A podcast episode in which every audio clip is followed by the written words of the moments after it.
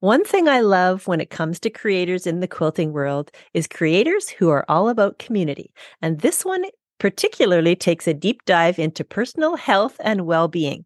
I love this topic and I can't wait to explore it. Today, I'll have a chat with wellness coach for makers, Jenni Grover.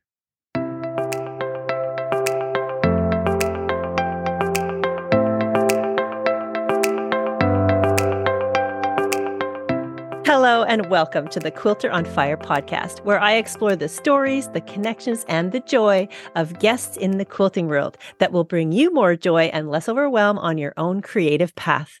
I'm your host, Brandy Maslowski, also known as the Quilter on Fire, and I can't wait to share this week's episode with you. So here we go. My guest today is Jenni Grover. She is an author, quilter, and wellness coach for makers.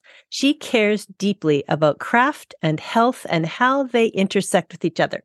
She is an associate certified coach, has been a patient advocate and chronic illness coach, and has designed a creative resilience wellness coaching approach that we are going to talk about in great detail today. She is a sought after keynote speaker on the topic of living a healthy creative life with testimonials like she's a rock solid speaker and one of my favorite people. But most importantly, she has taken her own personal struggle and turned it into a passion to serve others. So let's explore the story of Jenni Grover. Jenni Grover, welcome to the show. Brandy, thank you for having me. I'm so excited to be here. this is such a great topic, and you are such a great person. So let's take a look back at where you got started. When do you first remember putting stitch to fabric? Oh, goodness. Well, I think I was in elementary school, and a lot of people on my mom's side of the family are stitchers. And so I learned how to do embroidery. And I learned a little bit from my grandma, and I learned a lot in Girl Scouts. I'm a big proponent of Girl Scouts. And that I was hooked from the minute that I started doing it. Oh, it's so great that you had that kind of creative lifestyle as a child. That's awesome. Were there mm-hmm. certain people, you mentioned your mom and your grandma, but were there certain people in your life that really had a creative impact on you early on? Oh, yes. I would say my great grandmothers both were very creative people. They did crochet, they quilted, and my grandmothers were both very creative, particularly my grandma on my mom's side. They had a farm. And so everything was handmade, hand grown produced there on the farm. And so for me, that was just a real introduction into DIY lifestyle. And I think that that influenced a lot of choices that I made from, I mean, probably before I can remember being alive. yeah. Can you tell us about your very first quilt? Oh gosh. Well, so I feel like I have two very first quilts. Um, the first one I made with a friend, I think I was in my mid 20s, maybe early 20s. And I don't remember a lot of the process. I was under a lot of stress and she thought this would comfort me. So we just cut a bunch of things into like 10 inch squares and sewed them together. And it, when I think back now on it, it was very ugly.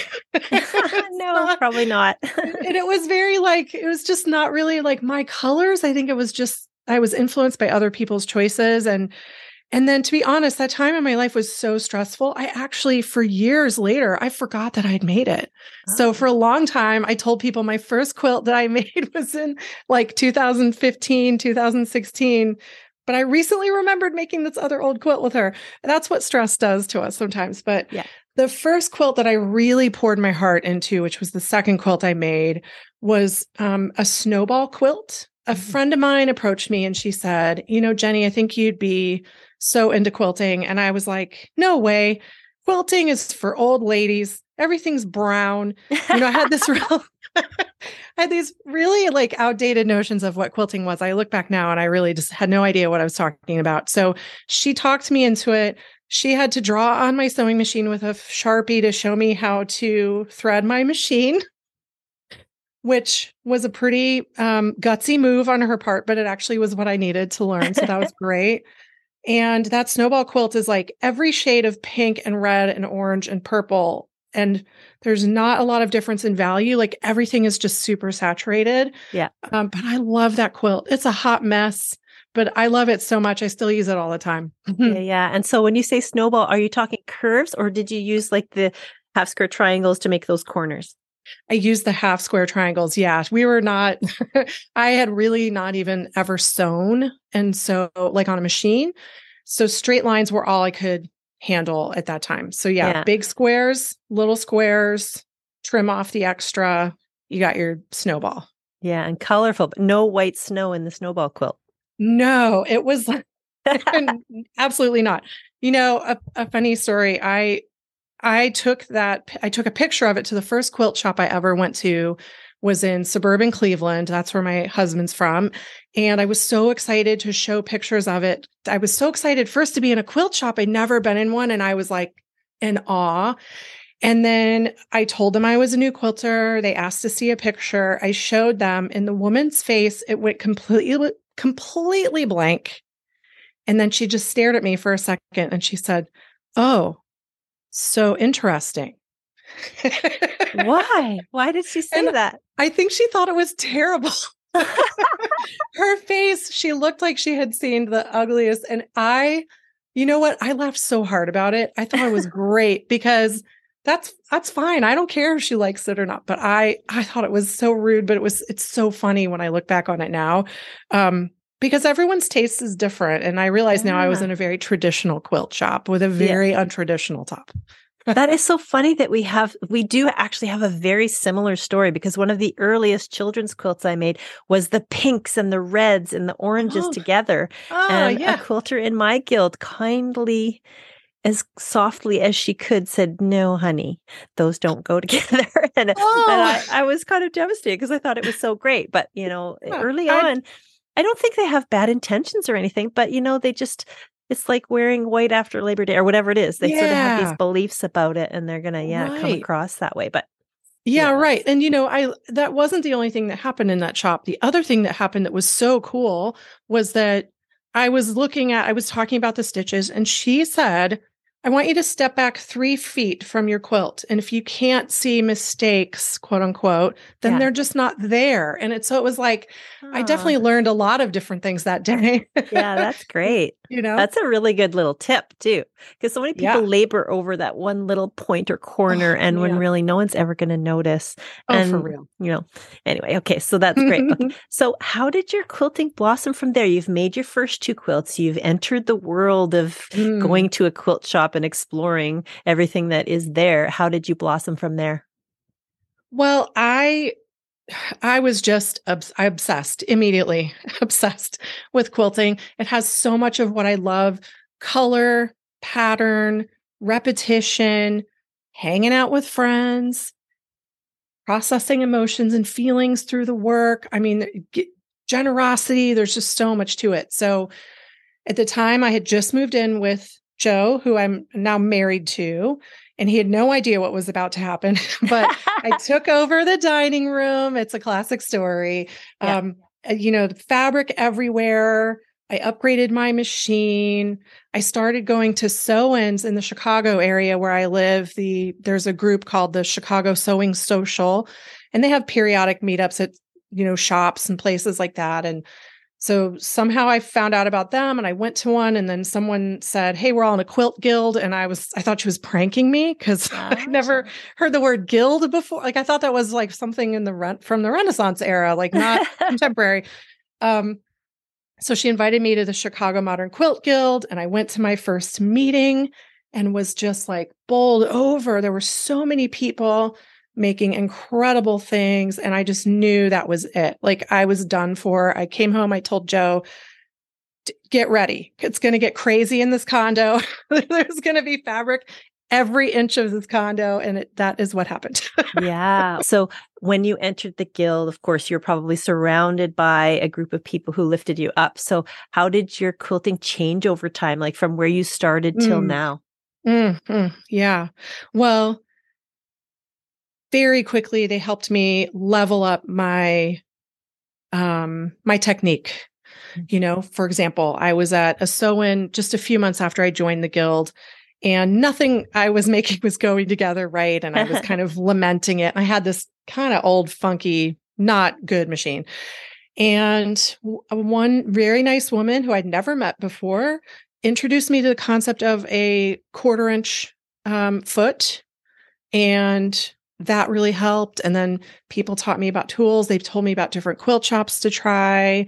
I started making friends with people, which meant we would hang out and then I would learn about other interesting like quilters, swaps. I, you know, I was on Instagram. I started participating in quilt swaps on Instagram. That was a thing we used to do. Yeah. and really quickly, I'd say within a year, I just had this crew of people. At that time, women. There was more men and non-binary people are in our guild now, but at the time, a group of women who really believed in me, cheered me on, you know, helped me through challenges. It was it was kind of amazing. Like I I thought I was joining just to learn about how to make stuff. Yeah. And what I got was I made a ton of friends and also we make stuff. yeah. So great. Okay, so let's just take a step out of the story for a second and talk about where are you living now? You mentioned Chicago. And who are your loved ones that you share your world with every day? Oh, sure. Well, so I live in Evanston, which is just north. It's just over the northern border of Chicago. It's home to Northwestern University, where I went to college for journalism school. My husband, who I also live with, um, teaches and works at Northwestern University. So I lived in Chicago for about 25 years. We only recently moved to Evanston a few years ago, but we have a single family home for the first time in my life as an adult. Yeah. And um, it's incredible. I feel so lucky to get to live here and to live with Joe, who is the best partner and such a queer a quilt cheerleader. Aww. Like he loves quilts, he loves quilters. that is so great.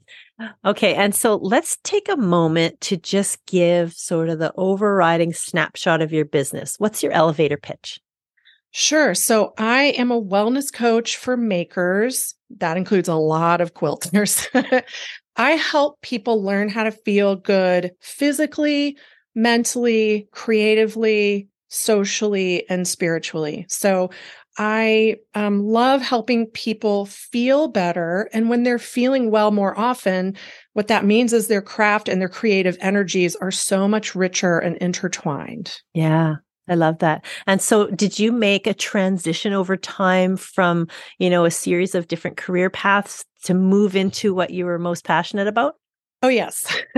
the career has been wild. Um, I started as a journalist. I have been a writer since I was a little kid. I wrote my first novella when I was 12 and 13. Um, went to journalism school. When I graduated from journalism school, there weren't a ton of jobs out. So I took a job at a trade magazine called Rock Products which was not about rock and roll. It was about rocks. so I was hired to write about rocks and how to break them into smaller rocks, and then how to combine them with sand and other ingredients to make them into concrete, which then also gets sometimes broken into smaller rocks. So it was really like not my dream job, but I I love being a journalist and and I I'm so thankful for that job because it took me all over the world yeah. and I got to work with all these incredible people.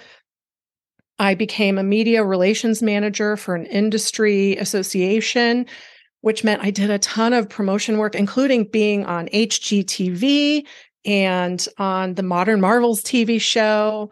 Um, uh, on um, the History Channel and like just doing all these like weird things I never would have imagined. Right. Yeah. So then I got sick and I got diagnosed with a bunch of health things. And one of the things I, one of the ways I took care of myself was I left the full time working field and started my own freelance writing business. Mm-hmm. And um, that was t- almost 22 years ago. I think that's right, 21 years ago. And um, you know so i've been self-employed ever since and in in that vein i continue to be a writer but then because of my illness and we'll talk about it this a little more i think i create started shifting more toward writing about chronic illness and chronic health conditions and then became a full-time patient advocate and chronic illness coach and did all that stuff for a long time and that was for many many years like 16 years And then in 2019, I made the decision to transition again and start training as a wellness coach. So it's it has not been a straight line in any way. The, the one through line through there is creativity, is mm-hmm. Being a writer and being a storyteller and telling my story and empowering other people to tell their stories and using creative actions and choices every day to feel good. That's like the one through line. Yeah, so great. So, uh, you know, it, it, fascinates me because obviously you had your own personal journey that you needed to take and it led you to where you are today. And mm-hmm. we're going to explore that in a little more detail after the break. But why do you think, like, so let's go into the coaching aspect of things. Sure. So, what does it mean to be a coach? Oh, gosh. A lot of people confuse coaching, therapy, and consulting. Right. So, therapy, um, I'm definitely not a therapist, not trained as a therapist. I don't desire to do that. Therapy really helps people, in large part, look back mm-hmm. and see what shaped them and work with their life from that perspective. A consultant is someone who will work with you on the present and give you instructions on what to do to change. Mm-hmm. Coaching has small aspects of both of those, but coaching is really where I work with a client to create a compassionate, creative, safe environment for them to, to learn about themselves and begin to understand the steps that they want to take to become the best version of themselves. Yeah. So I'm not, we're not sitting and talking for a long time about things that happened in the past. We're really hanging out in the present much more. And I'm not giving them specific instructions most of the time. I'm just empowering them to learn how to ask the questions they need to to discover what their own answers are. And a big part of why I love it is that um, my clients don't stay my clients for a super long time because they learn these skills they get to carry with them for life. And they might come back, pop in here and there for a refresher, but generally my clients only stay with me for a matter of a few months and then they're they're changed and they get to go out and like practice these new skills, you know? Yeah. And to go further into the coaching thing, you know, sometimes people wonder who really is a coach or what what actually is a coach. So tell us a little bit more about that. Mm, yeah. So people come to coaching from lots of different backgrounds. Uh, for myself, be, uh, because I'm not trained as a psychologist or consultant, I felt like I needed some really solid training. So I have two wellness life coach certifications one from my school, which is Coach Training EDU, and then one through the International Coaching Foundation. So the International Coaching Foundation, or ICF, is the biggest governing body that serves coaches around the world. And something I really love about them is they require a pretty extensive amount of ongoing professional development to maintain my certification. And they have a really strong code of ethics that guides my work. And so I love being part of that organization. Yeah, that is so great. And I can see so clearly why you love that intersection between maker mm. and wellness. Mm. But what's the need out there? Like what oh, why are you doing this? Well, first, I can say that, you know, as a creative person, as a lifelong writer, I have known so many creative people who are physically and mentally miserable.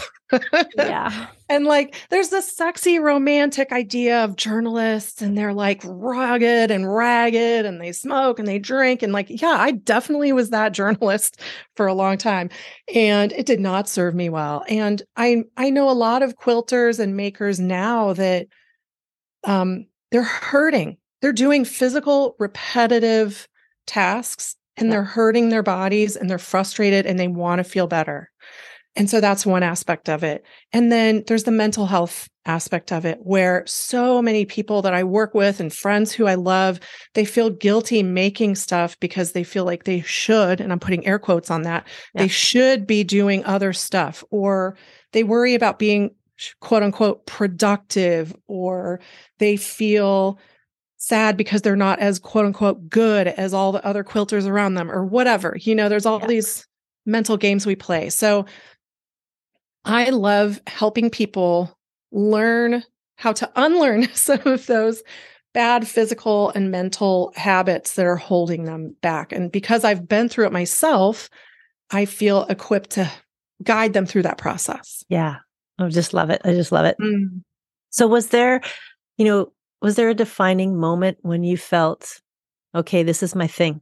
I am going to be helping people do what I've helped myself do with all this education I've learned. I just have mm-hmm. these skills. I need to share them.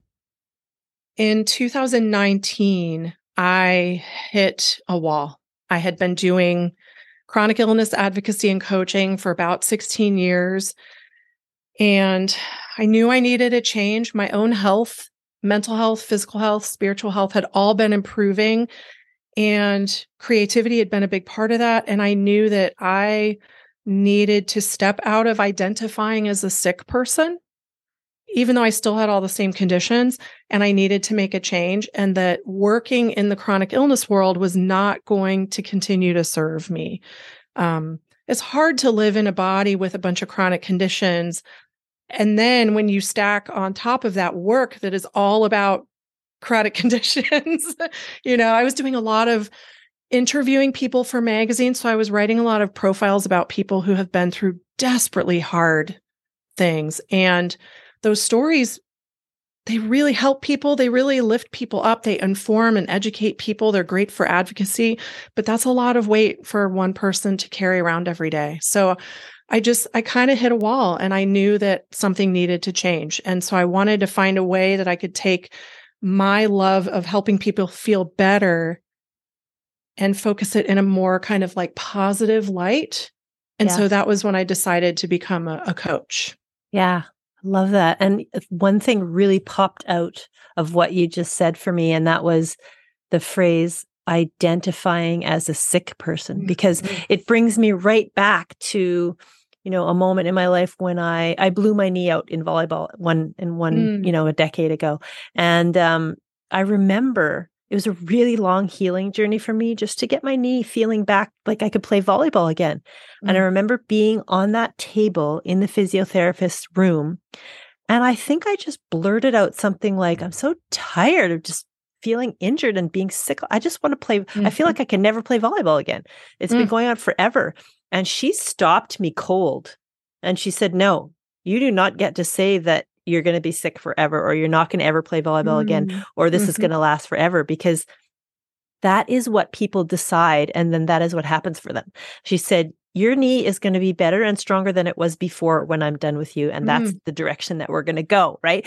So I love I, her. I know. I love that you said that. And, you know, and I love that my knee that was injured is stronger than my other knee now. I'm worried about my other knee. So you know, if you do the physiotherapy and, and really take the care for your body that you need to, of course there's a positive path forward but it's yeah. hard to see that when you're right in the thick of it right so yeah, yeah that's, that's, that's really true and for yeah. those of us who have chronic illness you know i mean it's chronic and i was told i would have my stuff forever and at the time when i started doing the advocacy work it made sense to identify in that way because it helped me create a voice and, and tell a story about myself, which helped, it got people to listen to me. Yeah. And, you know, at that time, especially young women with chronic illness, they were not, we were not being listened to. This is before social media. Keep in mm-hmm. mind, there was no social media, there was no advocacy online like we see now all the time.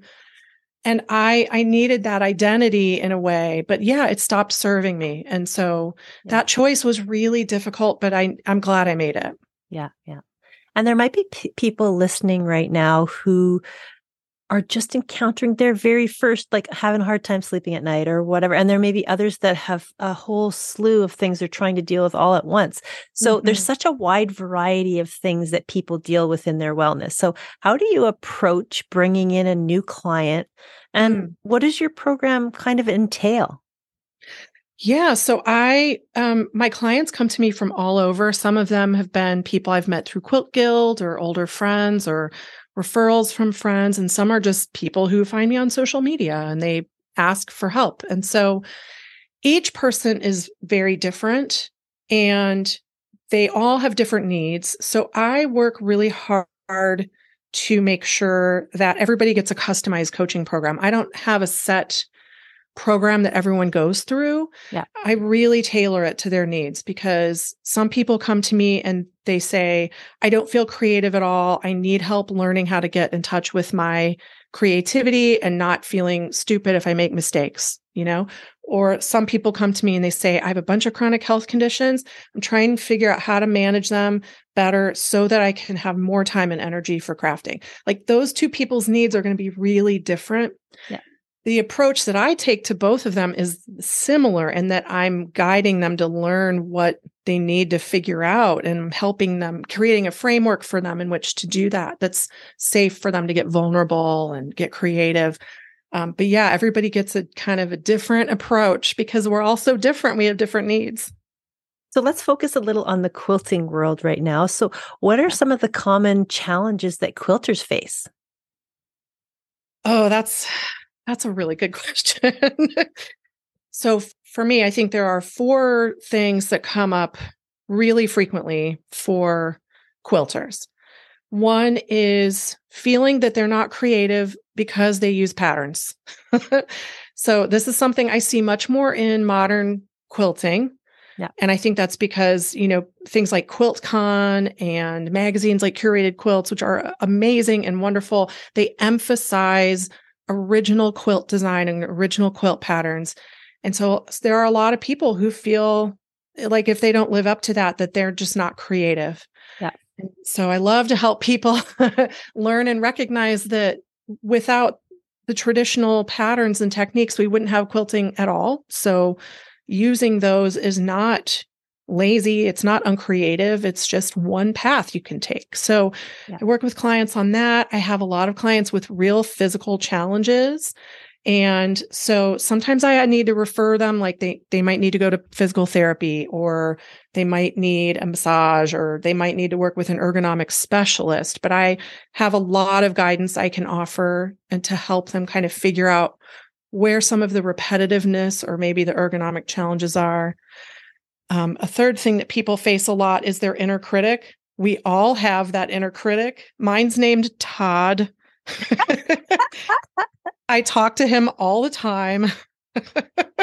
Todd shows up. I see him. He's like sitting on my shoulder, trying to tell me that I'm no one likes me and nothing I do is original. And I just kind of take my thumb and my ring finger, middle finger, just flick him right off my shoulder. And he goes flying away.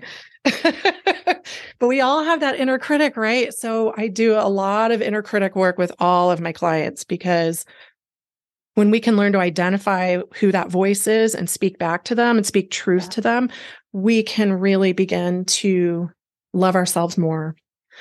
And then the fourth thing that I have thinking about a lot the last few days is guilt. I hear mm-hmm. a lot of especially women and especially moms mm-hmm. who feel really guilty about quilting when they should be and again, that should is in air quotes. They yeah. should be doing laundry. They should be handcrafting every meal for their kids or what you know they feel this pressure and guilt if they are not being super mom to the world yeah. and wanting to prioritize their art and so I really love to help people get over that. yeah, I love that. And so now I have to say here that it was such a joy to meet with you at QuiltCon. And we mm-hmm. have a little bit of snippets in a past episode about wellness tips for makers, but we can't go through this episode without bringing those yeah. back or talking about them in a little greater detail. So, what are some of your top wellness tips for makers? Sure. Yeah, it was so fun to meet you in person. There's so many yeah.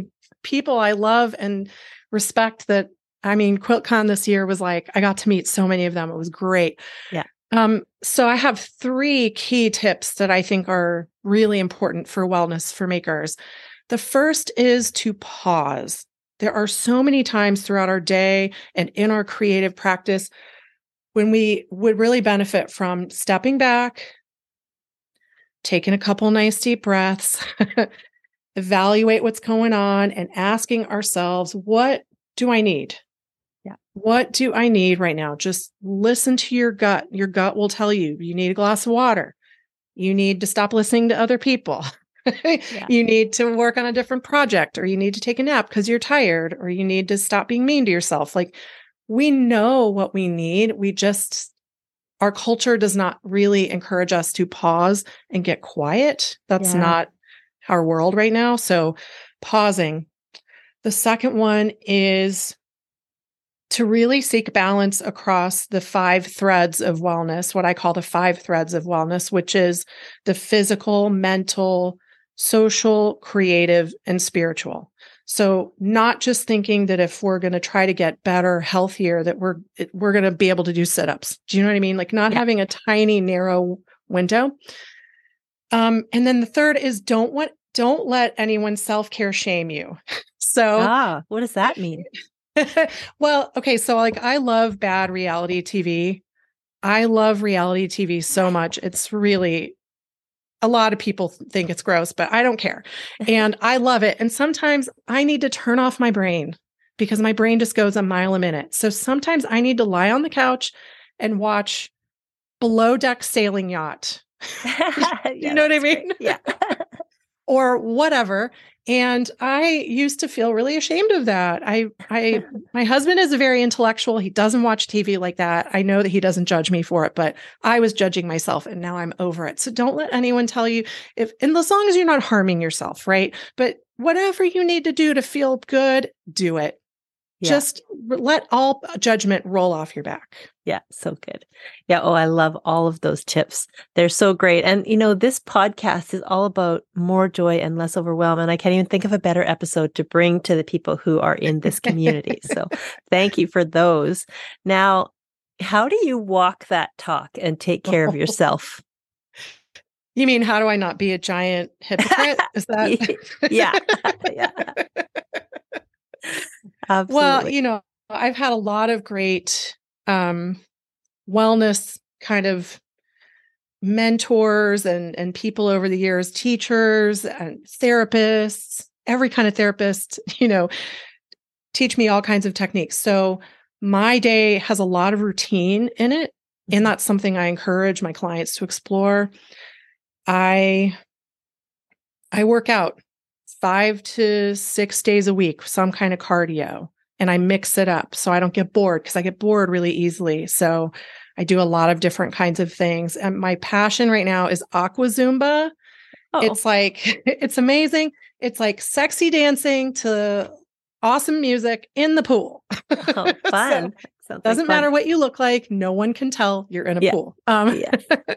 and I meditate every day.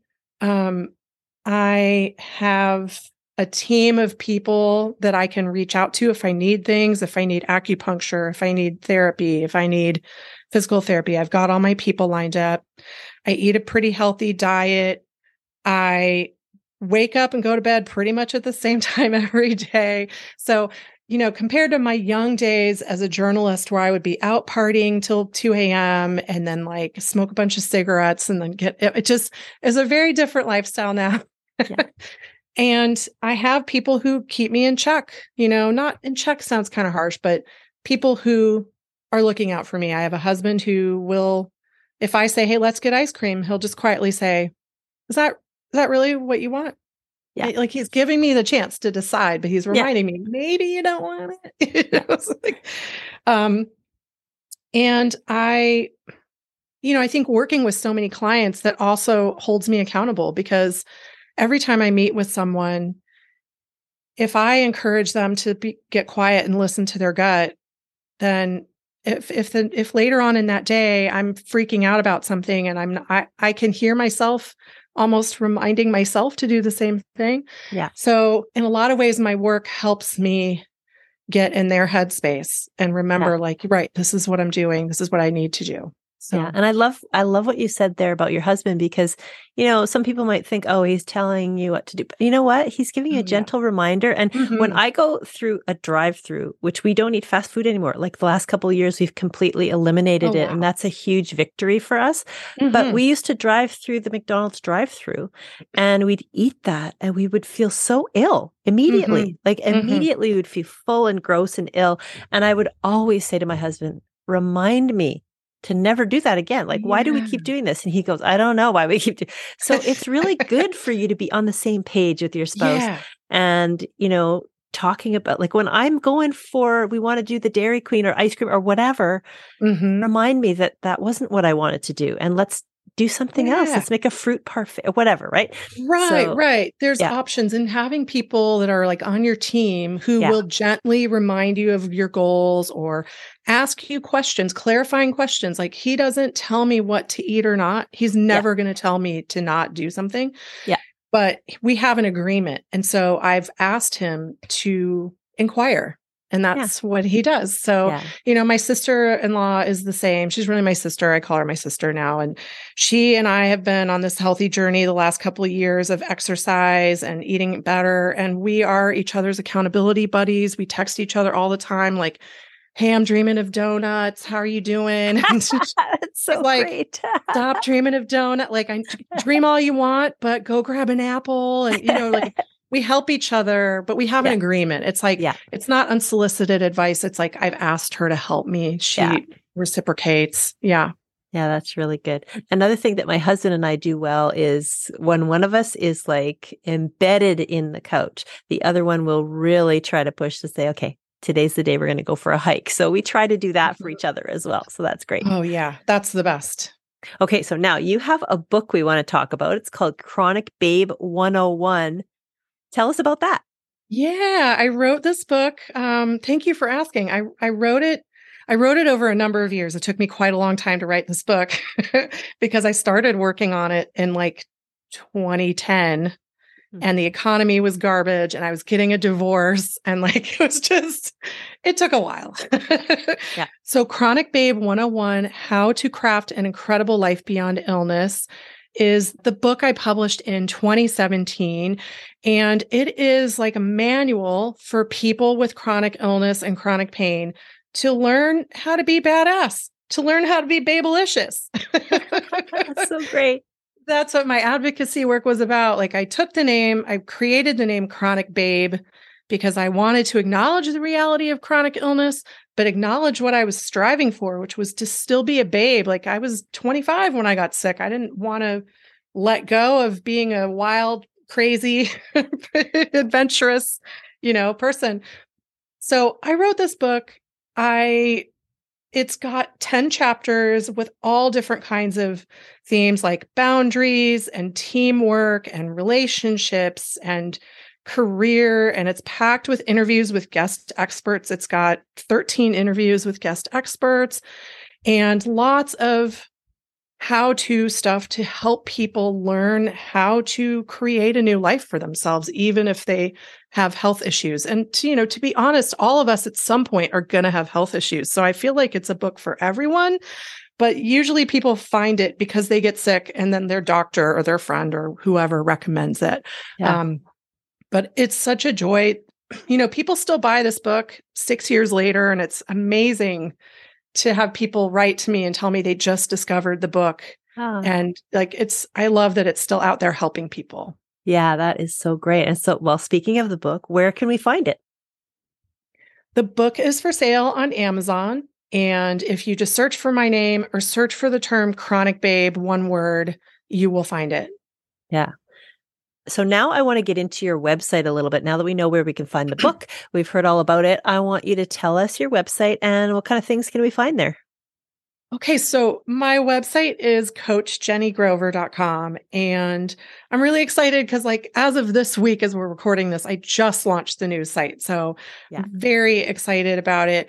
It has a bunch of great background. So if people want to hear about how I started out writing about rocks, they can read about that. funny. Um, but really, it's a place for people to get acquainted with my work so they can learn about my coaching philosophy or sign up for coaching. They can join my Scrappy Society monthly membership program. I have a couple of courses they can take on boosting their creativity and designing a um, a tailor-made self-care routine. And then I have a blog that I've just started with a bunch of posts that I'm going to be blogging every week on. And then if people are my customers, if they buy a course or they sign up for the membership, they'll have an online portal on the site where they can manage all that. So it's really exciting to me to have one place where everything lives. Yeah. Okay. So I'm really excited about this membership. We are going to talk about it after the break, but let's get a little deeper into your monthly zine which is like a mini paper magazine. Tell us about that a little bit. That's right. So, you know, zines have a rich history in North American culture for in particular. They are little handmade small magazines. So that's why they're just called a zine. It's a little cute name. And I used to make zines in the 90s and the early 2000s. And it's kind of a punk rock thing to make. So now, as a nice middle aged lady, um, I'm coming back to my punk rock roots. and I made this little tiny zine. It's called Scraps and it's just full of little scraps of knowledge for for makers i mean i the, the term scraps is really going to vibe for quilters but it's yeah. really for all makers. So each month has a theme, and the first month's issue is comparisonitis. And so uh, yeah. It's it's really about learning why comparisonitis sucks so much and how we can kind of get over it. Um, I had so much fun handing this out at QuiltCon. I met so many people staring at quilts saying, I could never do that. And I'm like, hi, I have a present for you. yeah, yeah, But I, so I'm going to be making that monthly. I'm working on the next issue right now, uh, all about pacing techniques. So, how we can pace ourselves. And it's just a single eight and a half by 11 sheet that's folded in such a way that it makes a little tiny eight page magazine that you can put in your pocket. So it's it's just a cute bite-sized way to get in front of people. And some people are tactile learners and so giving them something that they can print out and fold up is like a way to help them anchor the knowledge into their brain. Yeah, and I think anyone who listens to this podcast knows that I'm absolutely crazy about puns. So I love how you added the scraps into there, but I also loved earlier in the podcast when you said threads of wellness. I was like, Ooh. yes, that's my I'm I'm you know, I, I say way too many fire puns in this podcast. I don't. Nobody bothers me about it though. I think I think they like it. I hope so. I mean, they seem to stick around, so they're probably yeah. into it. Threads of Wellness is so good. Oh, thanks. okay. So let's talk about the blog. You can go into the blog and you can look at the past history of the blog, but you're about to start to get going now that your website is new and your membership yeah. is new. What's going to be coming up on the blog? Yeah, so I have a bunch of stuff planned for the blog. I'm going to be interviewing experts, not only in quilting, but in other creative fields to kind of get their take on wellness and how they take care of themselves. I will be creating more tutorials on things that people can use to elevate their own wellness and creativity. Um, I will be writing about events that I attend or organize. And um, yeah, so there's a bunch. I mean, okay, fine, I'll say it. I'm definitely working on a podcast Nice. and so the podcast, I haven't told anybody this yet. So I'm actually breaking news on the podcast. Do, do, do, do, do, do, so great. yes. So I'm going to be launching a podcast later this year. And so the blog will also have a post each time I do the, the podcast. So it's really a chance for me to come back to my writerly roots and make sure I'm doing slightly longer form writing that really gives people a lot of resources to put into use it'll be nice to go deeper on topics and give myself and my guests a chance to speak in a longer form. Like I'm I'm used to making reels on Instagram or making 15 second posts and Instagram stories and things like that, but you can't really go deep yeah. in those. So I love the the chance to go deep. And people learn in all different kinds of ways. Some people don't want to read a long form blog post anymore, yeah. and some people don't want to watch videos. And so I like to have my offerings be in a variety of formats. Yeah. So I'm always catching people where they like to learn. Yeah, so good. Okay, and you write for a few magazines as well. So let's talk about some of those. I do. Yeah. So I've written for Quilt Folk magazine, which is a beautiful beautiful travel magazine. I'm currently writing for Quilt Maker magazine. I do their designer Q&A series. And then I have a monthly gig writing for suzyquilts.com. And for her, I specifically write about wellness challenges for quilters and other makers. So I think when it comes to suzyquilts.com, it's fantastic to put resources in the hands of lots and lots of people and see them using them and hear how they use them and get that feedback. And I love that Suzy's giving a space for people to explore their wellness and improve it. Like that's she has a big, big platform. So for her to make space for that every month is fantastic. Yeah, that's so great. So is that in a way like a blog where you can go back and look at it? Yes, they live as blog posts on her site. So if you go to suzyquilts.com and put my name in, Jenni Grover, that's Jenni with an I, you'll get the whole history of all my posts. Okay, so suzyquilts.com is S U Z Y or Z Y, depending where you Mm-hmm. live. And again, Jenni Grover is Jenni with an I, right? So we want to make That's sure right. that we're getting that website right, which is coachjennigrover.com. Right. Correct. Okay, good. Okay, so now this is a topic I love because the accolades on your website, the testimonials you have are incredible. So you also do custom tailored lectures and workshops with a mix of creativity and wellness. So tell us about those. Yeah, yeah, I love doing those. I've been doing workshops, keynotes, lectures for many, many years, probably more than 20 years now. And so it's really fun to be shifting into doing this mix of learning opportunities, either for small groups, big groups, longer things like a six day workshop, shorter things like an hour lecture, online, in person. I, I kind of do it all. Yeah. so I, I love being able to do that. And I offer a pretty wide variety, as you noted, of lectures and workshop topics. Yeah, I love it. Let's talk about a couple of them. Sure. So, one of the things that I've been offering for a few years now is a course called The Daily Creative. And in the course, we learned 30 ways to cultivate creativity in the mundane. And so I have adapted that to be specific for quilters. And so we get together, we kind of rapid fire go through these 30 ways. So, for example, I always talk about people's sock drawer. Yeah. The sock drawer is a place for us to play and have creativity. So, like, you can organize your socks by color, you can organize them by type, you can take a bunch of socks out and arrange them on your bed or your counter in shapes. You can try to fold them into animals. There's like all kinds of stuff you can do with your socks. And people sometimes, when they're feeling creatively tapped out, like everybody owns socks. So everybody can go do that. So we play a lot. It's about getting silly.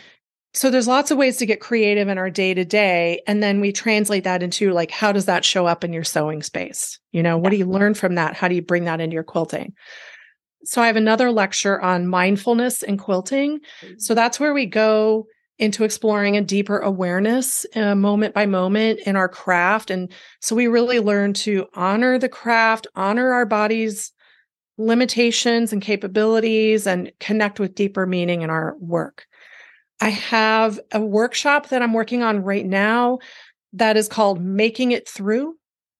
And it's really exploring how we cultivate acceptance of difficulties that impact our quilting, like illness or pain or financial things or time. And we learn how to get more creative in spite of them and use our craft to deal with them. So I'm developing that one right now.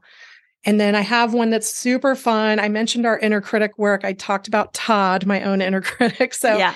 I have a workshop called Quilt Your Inner Critic, which is a group coaching and improv piecing quilting experience. And so in that workshop, I take the participants through the inner critic exercise where they get to know who their own inner critic is, give them a name, visualize what they look like. And then we do improv work based on that. So people, they have an opportunity to learn from me, to learn from themselves, to connect with other people in the workshop. So they're learning together and they're making something. So they're using their mind, their heart, their soul, their hands, and they're with other people in community.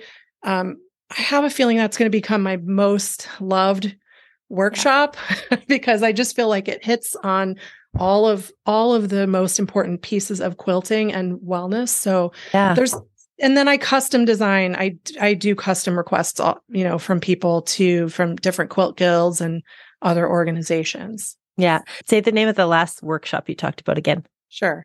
It's quilt your inner critic. Wow, I love that. And it's so powerful. And I, it's been hard for me to not let my mind wander into how can I book you for my guild? You know, I'm, I'm like, stay in the podcast, Brandy. It's such a great oh, well, topic. Please book me for your guild.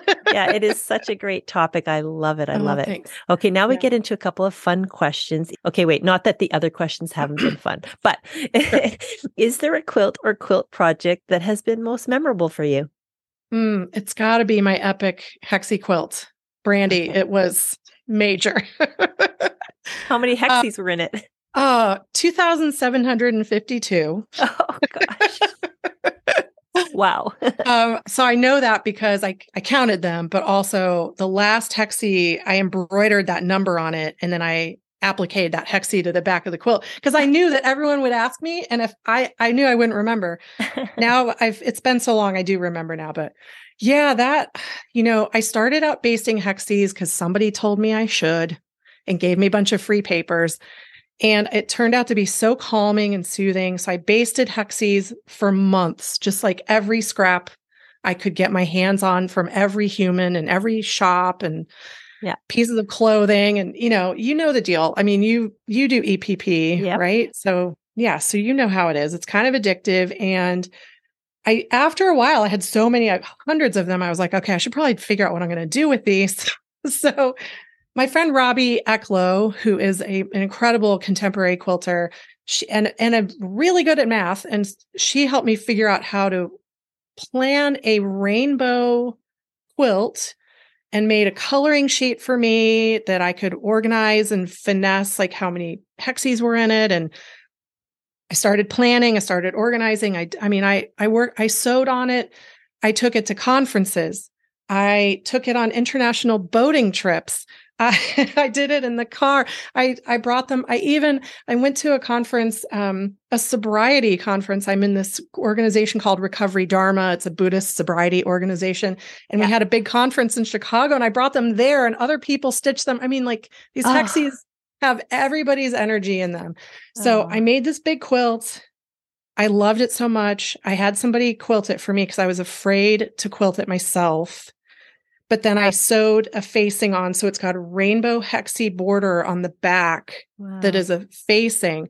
Yeah. And then I washed it and it bled like crazy through the back. so this like perfect, I'm putting air quotes again, Yeah. perfect quilt covered in stains on the back. Yeah. And so I went through this journey of trying to fix it, getting help from people, learning about Dawn dishwashing liquid, all that stuff. And then I really came to a place of acceptance that even if we work on something for five years, as I did with that quilt, and even though we might think of it as quote unquote perfect, it can also get messed up and it can still be perfect with a capital P. Do you know what I mean? Like the love, the energy, the intention, the time, all that's still in there, even Yeah. though the back looks a little funky. I don't really care. And when my best friend's kids come over and spend the night and sleep under that quilt in the guest bedroom, they don't care. You know what I mean? Like yeah. that's when I when I worry about stuff like that, I think about like what would a little kid think about this? They don't care. You Yeah. know? So, And here's how my creative mind works. I'm going to throw a curveball at you right now. oh, do it. Maybe that quilt is just not finished. Maybe it needs to be painted on the back, or maybe, you know. Whoa, Brandy just blew my mind, y'all. Oh my God. Okay, maybe. maybe. it just needs a little bit of extra tender love and care to keep Yeah. going. I mean, I worked on it for five years. Why wouldn't I spend more time on it? You know what I mean? Exactly, Let's just add on. Absolutely. Thanks for making Okay. me think, Brandy. I love it. Okay, this next question, everyone knows this is my favorite question. In your quilting world, what brings you joy? you know, it's got to be people. Yeah. It's got to be people. I I love my guild so much. I love the people that I meet. I love meeting people like you. We would not have met for except for this. I love that everyone brings their own unique perspective and experience to the process. I love watching people grow through it. I love how quilts can give comfort and they can express rage and they can challenge us and they can also just be so basic as to just be kind of essential in our lives. We don't even think about them. I mean, there's but all that is people. All of that is driven by people and emotion and love and and all kinds of stuff. And I mean, so yeah, it's got to be the people, which is not the thing I would have I guessed a few years ago. But I mean, I think the pandemic, going through the pandemic, you know, I was president of my guild. I was elected in March of 2020 as president of my guild. So Oh, Good timing. yeah, and um, you know, I look back at that that year, that first year when I was president, and like we kept our people going. Oh man, I'm gonna get emotional. Yeah. We we kept our we kept our people connected and supported. And I didn't really care what people were making. I just wanted them to know that they were okay. and yeah. they weren't alone. And the bonds that were forged during that time are just lifelong, unbreakable. And so I think it's really the the people, the that, you know, and and also EPP. I love it. Yeah. that is such a great answer. Great answer.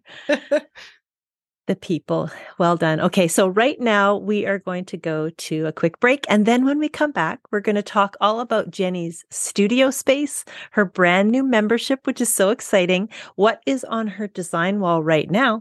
And we're going to touch on her own personal health journey and how she's doing today. We'll be right back. Now, I'm so excited about this announcement because I am now an ambassador for Madeira Threads. The world of Madeira has arrived on the quilting scene in North America, and I'm proud to be a new member of the Madeira family. Head on over to Quilter on Fire on your favorite social media to see me using and talking about Madeira thread. Before I agreed to embark on this new adventure, I took weeks to make samples to try out every different type of thread they offer for sewists, quilters, and all kinds of makers. They have the Cotona line, which is several weights of cotton. They have Lana, which is wool, stitchable on your machine. They have Aerofil, which is 120 weight polyester. And they have the very popular Aero Quilt, which is for long arm quilting. They have a great variety of metallics and even some frosted matte thread with a touch of ceramic. And my favorite new thread is a 40 weight lyocell, which is made from wood. It's sustainable and it's called Sensa Green. Check out my full unboxing video on the Quilter on Fire YouTube channel and watch for my dog Luna because she makes a little cameo appearance. Ask your local quilt shop if they stock Madeira threads, and if they don't, tell them to reach out to me. And we are back with Jenni Grover. Tell us, Jenni, about your studio space. Where do you create? Ah, that's a great question. Thanks, Brandy. I have a big room in our house and it has north and east facing windows. So I have great light in here. Like it's just full of light all day. And this is where I sew, and it's where I'll be recording my podcast, and it's where I work for clients, and it's where I iron my husband's work shirts. and a lot happens in here, as so many of our your listeners probably are the same. Um, it's pretty tidy. I generally keep things pretty cleaned up and put away because I get kind of stressed out when there's a lot of clutter. Yeah. Um, so there's a couple projects on my cutting table right now and a couple things papers to file on my desk, but otherwise it's pretty tidy. It's full of color. My thread is displayed on the wall in rainbow order. My fabrics are on a an IKEA Billy bookshelf behind me. Um, also organized in rainbow order. uh, my scraps are in a closet hidden away in clear plastic boxes, also in rainbow order. I think you're getting a theme here. Yeah. and then there's just lots of art and plants and twinkly lights and Tibetan prayer flags and just like stuffed animals. Oh, it just sounds like a joyful, creative place. Oh, and did yeah. I tell you that I organized something in rainbow order as well? No, tell me. I do. Well, I am a textile artist, and so scraps are my thing, scraps of all kinds of fabric. So when I'm finished with my making any project, I shove all the scraps into this huge drawer. And when I'm done with that drawer, it's full. When it's completely full, uh-huh. I take it upstairs in laundry baskets and I sort it into rainbow piles. Then I take those piles and put them each in their color drawer. So I have 16 drawers in my studio. I don't know if you can see them actually, but Oh, I can 16, see some of your drawers. Yeah. I have 16 drawers that are red, orange, yellow, green, blue. And, you know, I have okay. a black and white one and a rainbow one, a multicolored one, Christmas one. Anyway. So yeah, I do have a rainbow stash as well. Oh, that's fun. I love it. Okay, so now that we have had a glimpse of your studio, I want to talk about, you know, your average workday and how you are doing in your own personal health journey right now. Oh, thanks for asking. Yeah, I it's been a journey. Um my average workday right now, I, I you know, I get up pretty early. I have breakfast, I do yoga, I do my cardio, whatever I'm doing that day come home, get cleaned up, and by 9:30ish I'm in here working, whether that's talking with clients or freelance writing or working on a workshop idea or whatever, you know, sewing, whatever I'm doing that day. And I really break up the day because my body likes a lot of postural changes. And so I have a sit stand desk. So I'm up and down. I might work on the computer for an hour, but then I'm going to go walk out in my garden for a little while.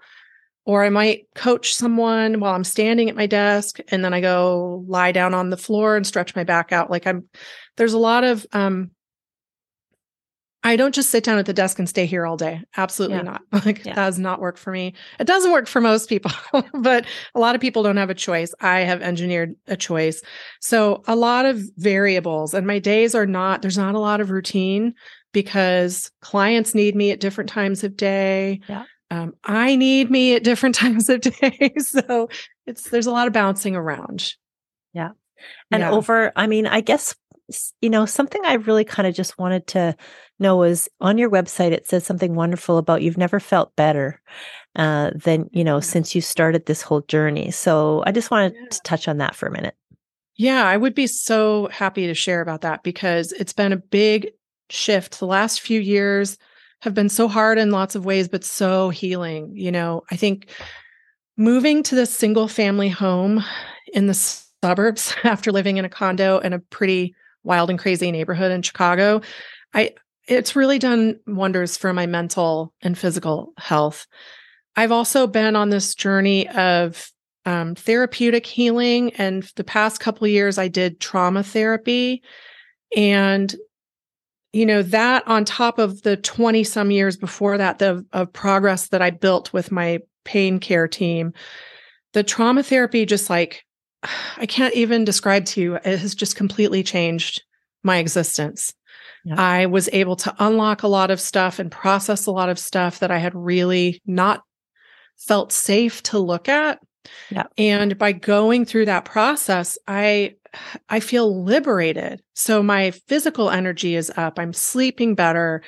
I'm more able to stick to healthy habits. I'm able to have hard conversations with people. I, you know, I have PTSD from a couple of different things that have happened in my life and I was still having panic attacks all the time and I've that's I have had one panic attack in 2 years, which is amazing. Yeah. And so yeah, my health is just so different now. I you know, when I first got sick when I was 25, folks told me like never do high impact exercise again. You're not you're i used to be a runner. You're not going to be a runner.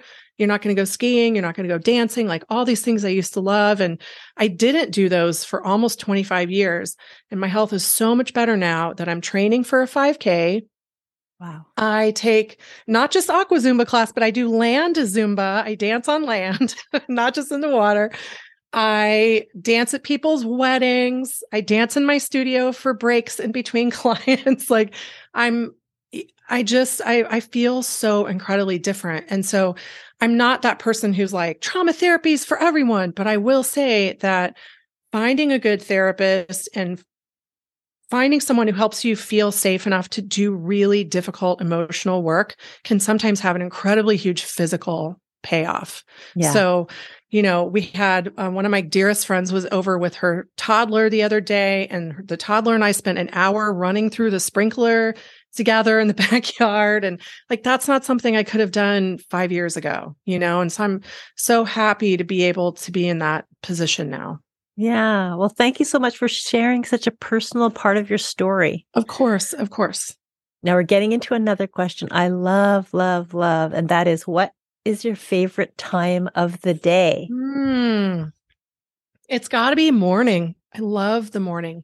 I love to um, again would not have was not that way for a long time because as someone with chronic pain it used to be that every morning was like the hardest time of the day to get out of bed and now i get out of bed i feel good i get energized i have my morning routine i have nice focused time with my husband we watch Stephen Colbert on the rerun from the night before and have some laughs.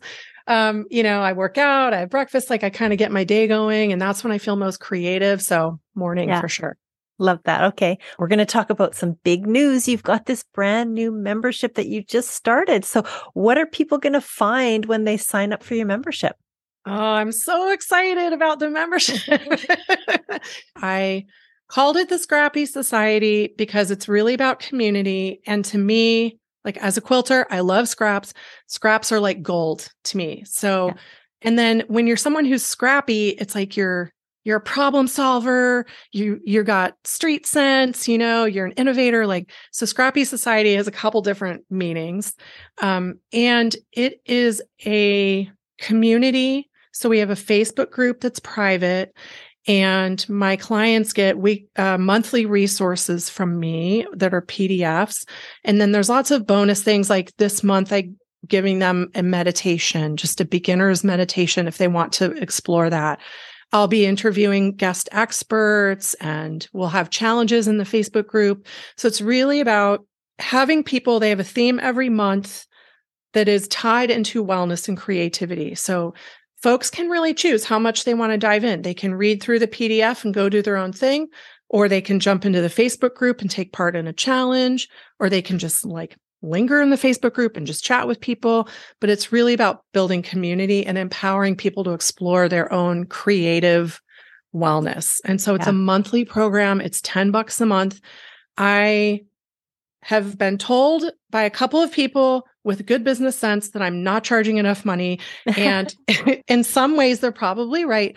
But one of the things I really believe in is making my work accessible. And not everyone can afford to hire me as a one on one coach. So, yeah. having a very low cost membership means that people can still get to work with me at their own pace and at a level that they can afford. So I launched the Scrappy Society membership back in April of 2023. And we have a bunch of people who signed up right away, which is exciting. Those early adopters are people who are really going to help form the basis for the community, right? So, like, yeah. those, they're shaping the community right now, which is really, really fun. And I can't wait to see it grow and grow. I really, I predict it will be a core part of my work yeah. And so if you're interested in taking a look at that or finding out more about it, you can go to coachjennigrover.com to check that out. And remember, Jenni is with an I. Okay. And Jenni, what is on your design wall right now? Oh, on my design wall. So I have a couple of things. I have a small printed, screen printed patch by my friend Niku Arbabi from QuiltCon 2022. she made these little screen printed patches. She does them every year. I love it so much. I just want to see it every day. So it's up on my design wall. But my work, I'm working on, I'm working on quilt blocks from Berene Campbell's tattoo quilts. Love Berene. I had her on the podcast. Since she's yeah, Canadian. she's great. Yeah. I loved that interview with her. She's fantastic. And um, I love that quilt so much. So my best friend and I are each making one for each other. Oh, how sweet. So it's really fun. I'm very much behind where she is. So I, feel, I hope she hears this and knows I feel so bad about I mean, I don't feel that bad, but you know what I mean? I'm yeah. I'm catching up now. But I will say sometimes found it with my um sometimes with my health stuff, I have like cognitive kind of processing challenges. And so sometimes foundation paper piecing doesn't make sense for my brain. And I have right. to step away for a couple months, but yeah. it's starting to make sense again. So I'm in it again.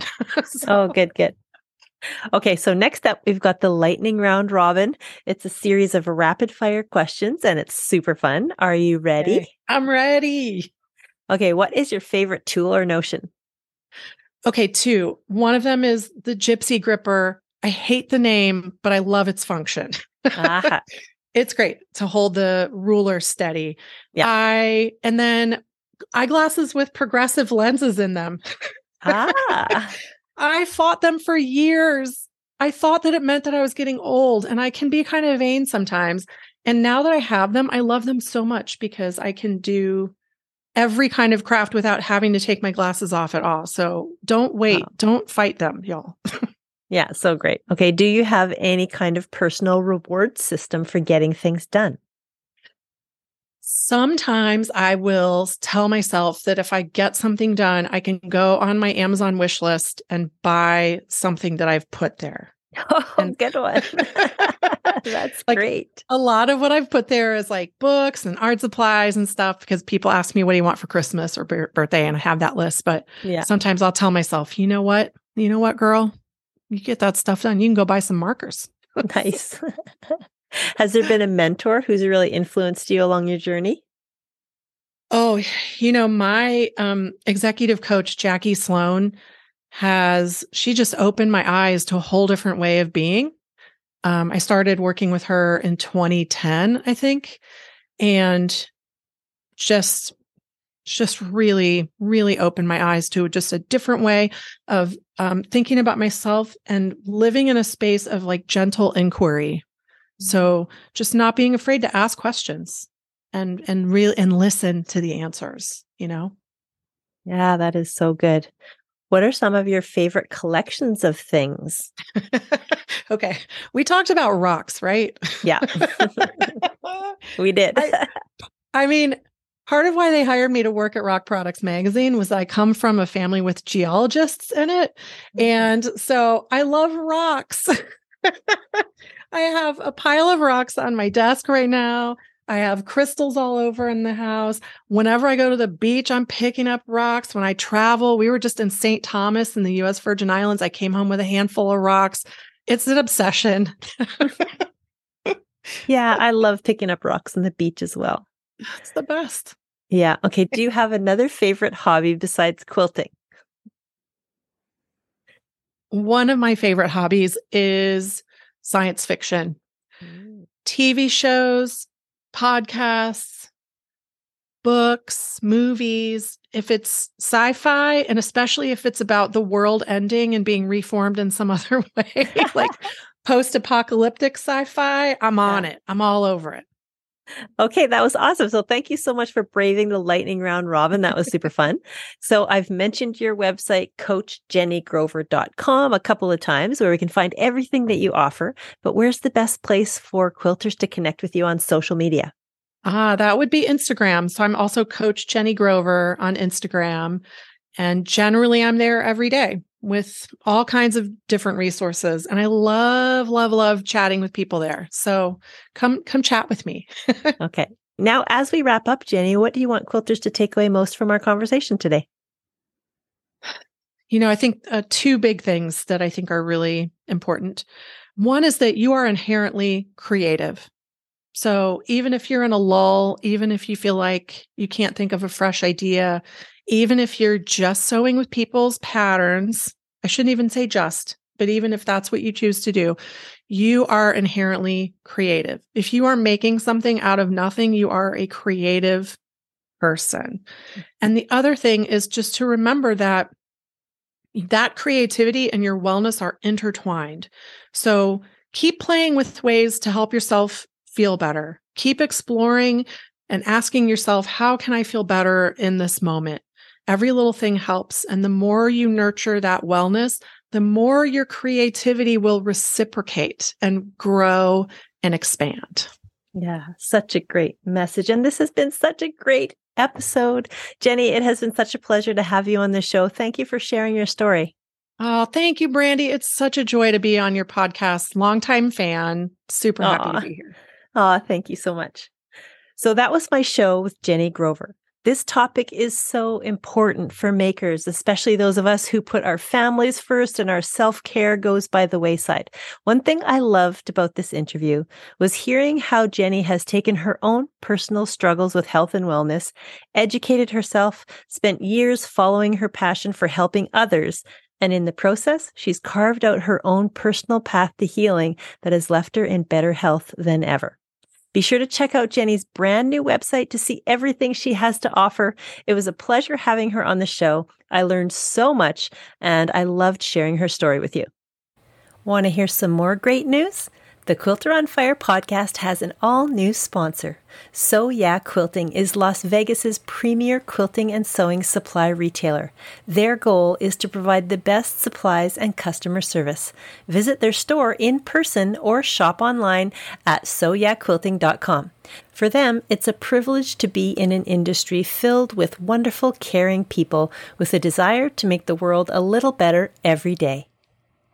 And if you want to hear my interview on the podcast with Zach, Tiancum, and Brody from So Yeah Quilting, head on over to the Quilter on Fire website to check out last week's episode, number 121.